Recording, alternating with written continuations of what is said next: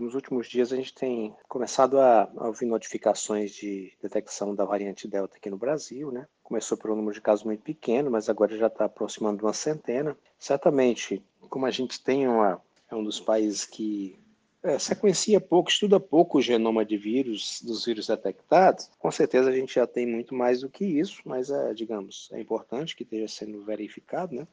E a nossa situação talvez ela se compare com a Rússia, que está tendo agora um aumento do número de casos e um aumento do número de óbitos.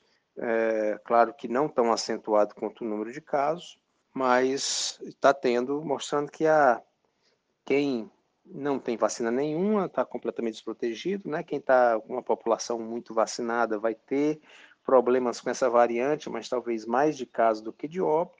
É provável que nas próximas semanas ou no próximo mês a gente observe o número, um aumento importante no número de casos. Essa variante provavelmente vai se disseminar no país.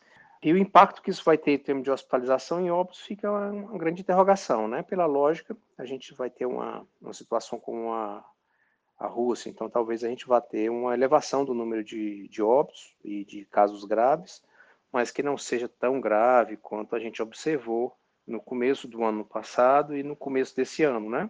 Talvez a gente tenha mais casos do que óbitos, mas obviamente isso, é, essa comparação com outros países é uma comparação grosseira, que a gente pode não obedecer a essas regras, mas eu acho que seria uma previsão razoável um aumento acentuado no número de casos nas próximas semanas e algum aumento no número de casos graves aí a, a conferir com o passar do tempo.